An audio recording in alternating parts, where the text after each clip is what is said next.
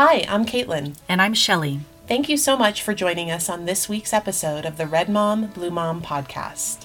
We're two moms on different sides of the political aisle, discussing politics, current events, and social issues. We started this podcast because we want to encourage conversations on tough issues and show that you can have a respectful, productive dialogue even when you disagree. It's hard to believe, but you can actually still be friends with someone with whom you have very different political opinions.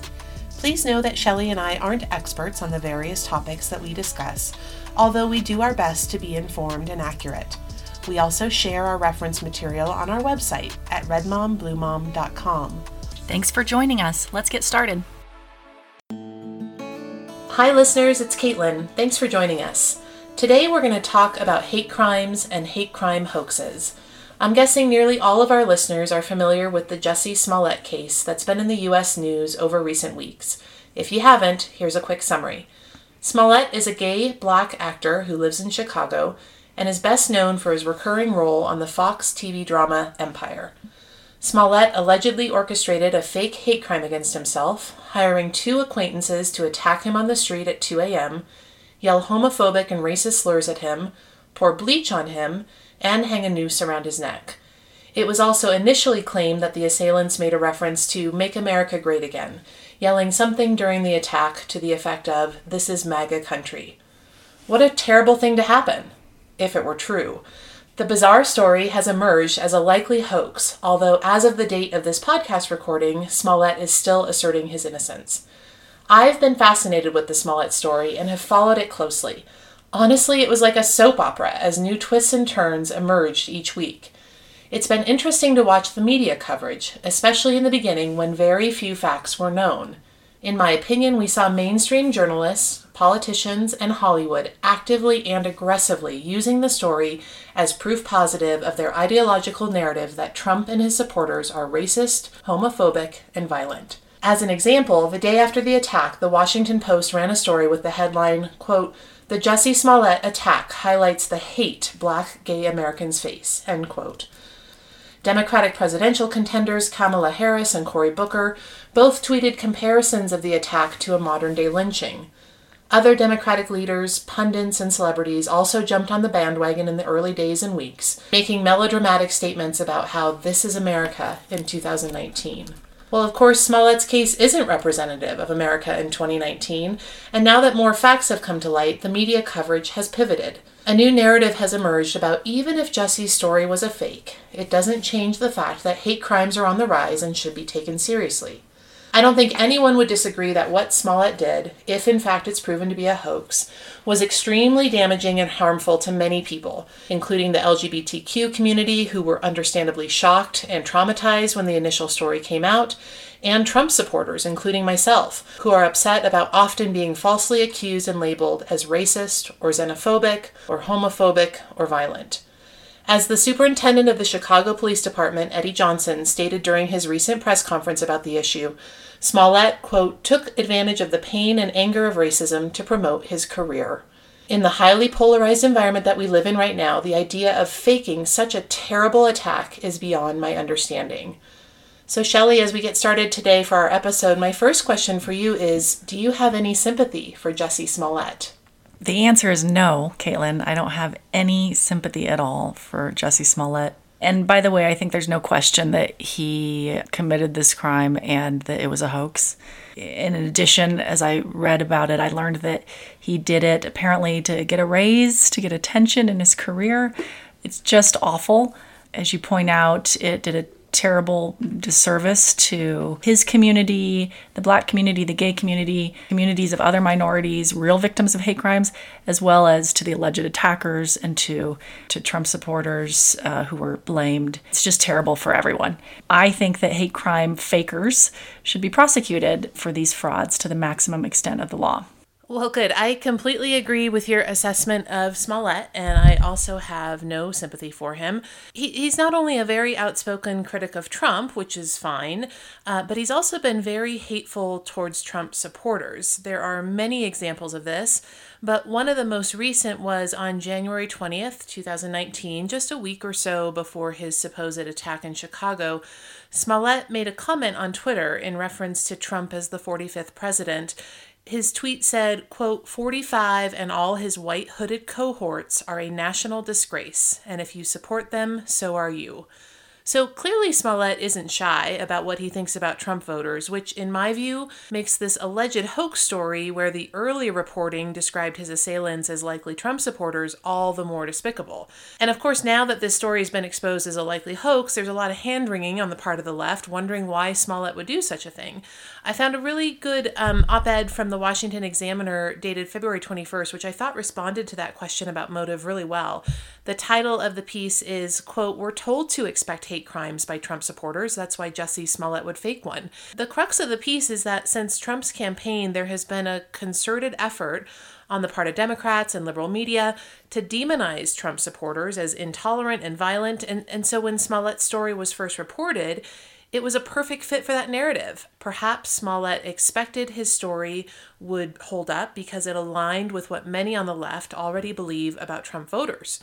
We have to remember that the one of the reasons that this hoax fit the narrative is because hate crimes are real problems, and they're happening a lot. They've been real problems for a long time, but they have been on the rise since, you know, Trump announced his candidacy for presidency. I read a statistic that is in a Vox article that we have cited on red mom blue mom dot com, and it says that when the United States Bureau of Justice Statistics surveyed a large segment of the population between two thousand seven and two thousand eleven, so this is pre-Trump, to try to gauge the real number of hate crimes, it concluded that there are nearly two hundred sixty thousand such crimes annually. Last spring, the F B I released a report on two thousand seventeen numbers, its numbers, which reported over seven thousand hate crimes in two thousand seventeen. And there is some expectation that those numbers are underreported. Christian Science Monitor reported a few days ago, quote, criminologists say a hoax should not be used to dismiss the atmosphere that prosecutors say Mister Smollett sought to manipulate. Hate crimes increased for the third year in a row in two thousand seventeen, up seventeen percent, according to the F B I report released in November two thousand eighteen. Some sixty percent of victims were targeted because of their race or ethnicity, and the largest increase was in anti-Semitic crimes, which jumped thirty-seven percent in one year. We're talking tens of thousands of hate crimes, and that is a real problem. Here are a few horrific and real hate crimes in recent years. In June two thousand fifteen, right after Trump announced his candidacy, Dylan Roof, a white nationalist, stormed a black church in Charleston, killing nine people. In two thousand sixteen, Khalid Jabara was murdered in Tulsa, Oklahoma, in his own neighborhood for being Arab American. In two thousand sixteen, a Maryland University student who was black uh, was fatally stabbed by another student. two thousand seventeen was the Charlottesville white supremacist rally that killed Heather Heyer. And in one week alone, in October of two thousand eighteen, was the horrific Pittsburgh synagogue shooting with eleven victims. Same week, the black church shooting in Kentucky, where the shooter couldn't get into the church. There were two victims down the street. And just weeks ago, a recent Coast Guard member with a cache of weapons had plotted to use them against Democratic politicians and media. In addition to these fatalities, there's an outstanding number of incidents where the hatred doesn't result in death, but maybe just an assault, and, and even more than that, where it results in just harassment, which is very hard for the people living through the harassment. So Jussie Smollett and other hoaxes, while hurtful, are nothing compared to the real problem we have of racism, hatred, bigotry, sometimes mixed with violence and leading to hate crimes. Yeah, I agree that real hate crimes are a terrible thing. Of course, I'm not going to argue against that. But I think as you look at the data from the F B I and listeners, um, I was just telling Shelley before we started recording that I was deep in the F B I websites today, capturing all of the different detail that the F B I reports, um, going back all the way to two thousand eight, in fact. They classify different types of hate crimes, um, but the one that seems to be quoted most or that has the most volume is this concept of a single bias incident, where I think the F B I is really able to track back that crime or the allegation of a crime back to a, a single type of bias, so be it anti-Black, anti-Jewish, anti-L G B T Q, et cetera. So for twenty seventeen, there were about seven thousand one hundred of those single bias incidents, up from just over six thousand fifty the year before. So that's where that seventeen percent increase is coming from. Back in two thousand eight, two thousand nine, those numbers were very similar. In fact, in two thousand eight, there were over seven thousand seven hundred single bias incidents reported. And again, the number in twenty seventeen is seven thousand one hundred. The other interesting thing about the F B I data, though, that makes it a little bit tricky, and I, like you, Shelley, I read some reports that said, oh, they are very underreported. Other reports said, well, they're overestimated because they reflect any allegation of a crime, even if it's never actually prosecuted. And, and my understanding is that hate crimes tend to be very difficult to prosecute because it's hard to find evidence and witnesses, and they're, they're kind of a subjective area of the law. The number of agencies that's reporting varies every year. And in fact, that number generally, at least since about two thousand ten-ish, has been going up. So we've got an increase in the number of agencies reporting. We also have an increase in the number of incidents. Are we seeing more incidents because more hate crimes are occurring? Or are we seeing more incidents because we're seeing more law enforcement agencies across the country reporting them? Right. Um, I think that's a really good point. I agree with you there. I don't have a lot of confidence in the data. There are many states that vary in terms of what they call a hate crime. That's up to the prosecutor and, and what the laws in that state are. So there's no real means to report this nationally. For example, when you and I were kids, Caitlin, I don't know if you remember this, but the term hate crime was sort of just coming into yeah, use a new, in a, in new a concept. new concept in a prosecutorial context in terms of what a person could be charged with. I remember the debates. Some people wanted to avoid hate crimes becoming a category of crimes because they figured that if you murder someone, you already can, you're going to get murder. No need to add another crime on top of that charge. Uh, that was the theory, at least. Uh, murder, assault, those are all enough. There was also a First Amendment argument at the time, which was basically, if I'm going to yell a racial slur before I kill someone, that shouldn't be cause for an additional charge because of the First Amendment. So there was a real push against even having these so-called hate crimes. Most of these ch- crimes don't get charged as hate crimes. And those that do, the jurisdictions report what they want to the F B I in terms of, of, of hate crimes. So, for example, many jurisdictions don't report any hate crimes to the F B I at all. And you have to wonder whether that means there aren't any in that jurisdiction. So there's really no compilation of what you and I might both agree are hate crimes. The F B I numbers in the study that you cited, in my view, are likely low. Yeah, and yeah, I think we are in agreement that the numbers, um, I think number one, can be interpreted in different ways. And I also agree that I think it's hard to really do a, an accurate kind of year over year comparison that's truly apples to apples because you have a lot of fluctuating variables in the data. And you mentioned the Matthew Shepard case. President Obama in late two thousand nine signed the Matthew Shepard and James Byrd Junior Hate Crimes Prevention Act, which expanded, I'm quoting here, existing United States federal hate crime law to apply to crimes motivated by a victim's actual or perceived gender, sexual orientation, gender identity, or disability. Do you agree, Shelley, that as we think about a hate crime, do you agree with the concept that it's right from a from a legal perspective to add on that additional layer of penalty or punishment? Yes, I think so, because I think, like I say, racism, bigotry in this country is still a very real thing that we have to be aware of and deal with, and awareness is a big part. Awareness and admitting that it exists and that it's it's real is a big part of dealing with that. And so in that when that happens in the criminal context, I think that's the right thing.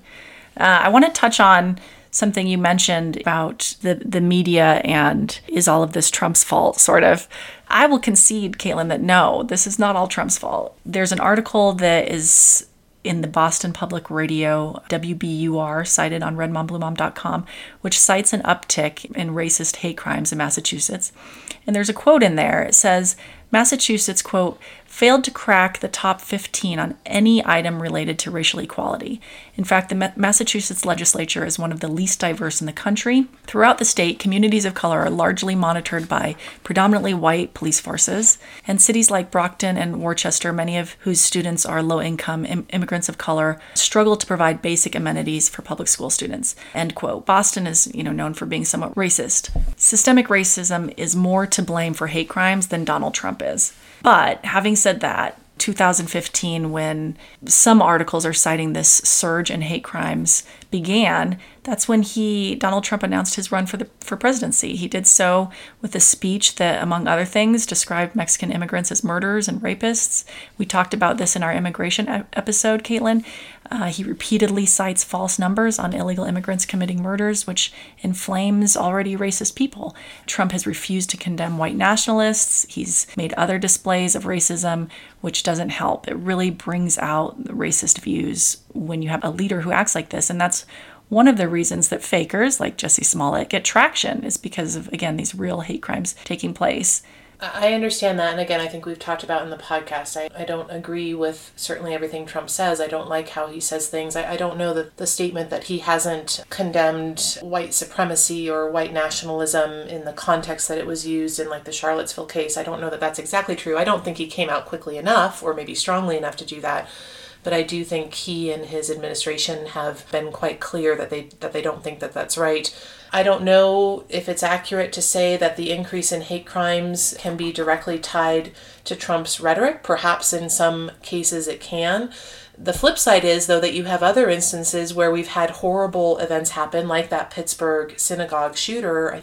It came out that he was very active uh, as an anti-Trumper, right? Really detested President Trump. And so that's just one example, of course, and I'm not saying that that, you know, solves for everything else, but I think you have examples on both sides. I think it's unfair to assign blame to Trump for all of these when there are certainly instances where the perpetrator of these crimes or these attacks are not, in fact, Trump supporters. True, but the numbers show that white supremacists and far-right extremists have accounted for, I think, fifty-nine percent of all hate and extremist-related fatalities in two thousand seventeen. That's an increase of twenty percent from two thousand sixteen.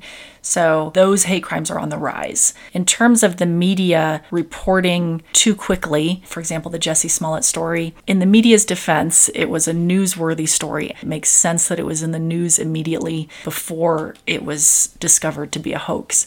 I think it makes sense that it was quickly reported upon uh, because it was newsworthy. I don't blame necessarily journalists for not knowing immediately that it was a hoax. Yeah, but I, I have an issue with the disproportionate amount of coverage that it received. And I, I say that when you compare it to other recent stories. And the example that comes to mind, which, you know, Shelley, you may not even be aware of because it didn't get a lot of coverage. Two or three weeks ago, I think, there was a story out of U C Berkeley about a conservative student who was volunteering for a student-organized conservative group. He was trying to sign people up. He was sharing information about conservative principles, et cetera. Some guy came up to the table, started verbally attacking him, yelling terrible insults, and clocked this kid right in the face. I mean, it's on video. It's it's really terrible to watch. And thankfully, the, the man who punched this, what appears to be at least an innocent student, right in the face has now been captured just over the last couple days and is being charged accordingly. But I actually did a little research on C N N just to see kind of how the coverage for that story versus the Jussie Smollett story. And I realized that the Smollett story really captured the national conversation for a while.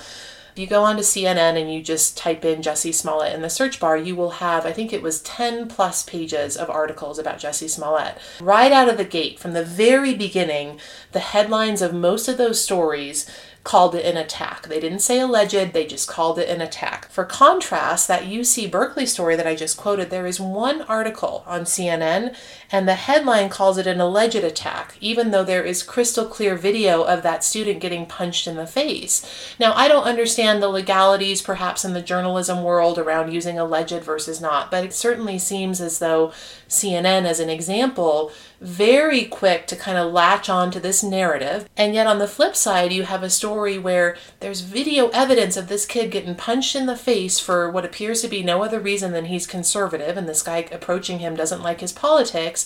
Now, I don't know if that's a hate crime because I don't know that political ideology is a protected class for hate crime purposes.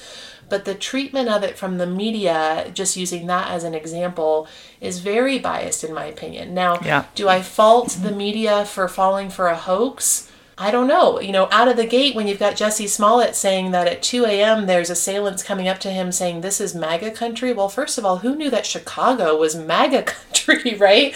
I mean, that was kind of the first clue that had a lot on the right scratching their head. It's like less than five percent of Chicago voted for Trump. You wouldn't necessarily call the city of Chicago MAGA country. And you have to remember, too, the timing of that Smollett case was right after the Covington Catholic story, where the same kind of situation happened out of the gate. I think you would probably agree a lot of folks on the media painted this picture that aligned with their ideological narrative. This is where where you talk about this concept of fake news, which I think annoys a lot of people on the left, and I know Trump has really capitalized on that. That's where that comes from, right? Because it's like, come on, media, you just had to backpedal and correct yourself on the Covington Catholic story. Now here's this Smollett story. We don't have all the facts. The supposed facts that we do know seem a little wonky, right? It didn't matter. At least it didn't seem to matter, right? right. Because it fit the narrative. Well, I mean, the, I think the concept of fake news, Trump created this idea that that any criticism of him has got to be fake, and, and he's really done a disservice to, to the First Amendment in this country. But I agree with you that the media was too quick and inaccurate when they reported on the Covington Catholic story. I also agree with you that the U C Berkeley story, which I did see the video of that student being punched in the face. It's terrible. And it was not covered nearly as much, of course, as the uh, Jussie Smollett story. And so I agree with you that there's probably a narrative out there. But again, the narrative in part is because of these this tremendous amount of real hate crimes that exist. One of the um, articles that you cited in the Daily Caller names twenty-three hate crime hoaxes since Trump took office, including Jussie Smollett. And assuming each of those is a hoax, and assuming that the soon-to-be-released two thousand eighteen numbers are similar to the two thousand seventeen numbers that we're talking about, then at most, even according to the F B I, feasibly low numbers, those hoaxes represent zero point one percent. That's one one-thousandth of hate crimes are hoaxes. If you use the numbers from the U S Bureau of Justice Statistics, then those hoaxes represent maybe zero point zero zero five percent, or one in twenty thousand of these real hate crimes are hoaxes. So how now are, are conservatives drawing some sort of inference that a lot of hate crimes are hoaxes, or that the way that the media, like you say, you, uses these in, to serve a narrative? The, the real problem is the real hate crimes and the real racism in our country. I agree with you, of course, Sarah, and I, I also agree that the likely mix of hoaxes as part of the total hate crime bucket is a small percentage. Everyone acknowledges on any side of the political aisle that when these hoaxes happen, it does a huge disservice to real stories, real victims, real opportunities to um, expose things that are still happening in our, in our country that, that are not right. Well, Smollett is a terrible person and a national disgrace, as he uh, has said that Trump was. But again, I don't think it takes away from the real issue. The real issue is that discrimination is real, and more awareness should be brought to it. I understand that. There are examples of intolerance and violence and racism and anti-Semitism on both the left and the right. But the stories where there's an opportunity to label Trump and his supporters as terrible people, regardless if those stories are true or not, those are the ones that get the most coverage. So Shelley, as we wrap up, you've made it clear that even in the face of hate crime hoaxes, that it's still important to remember that there are real hate crimes happening. And of course, I agree with you there.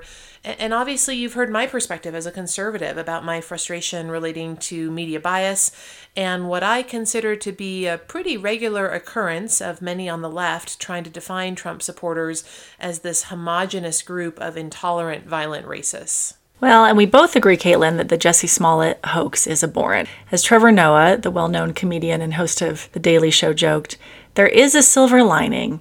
When this started out, it was a story about people who hated Jussie Smollett because he was black and gay. But now, people hate him because he's an a-hole. In other words, they're judging him on the content of his character and not the color of his skin. And that, my friends, is progress. Well, thanks, Shelley. And thanks to all of our listeners. We appreciate you listening to our episode this week. Please don't forget to follow us on Instagram at RedMomBlueMom. You can find updates and sneak peeks of upcoming topics there. We would also love to hear from you if you have any feedback on this or other episodes, or if you have any topic ideas that you would like for us to consider. Please email us at RedMomBlueMomPodcast at gmail dot com. Otherwise, thanks for listening, and we'll talk to you soon.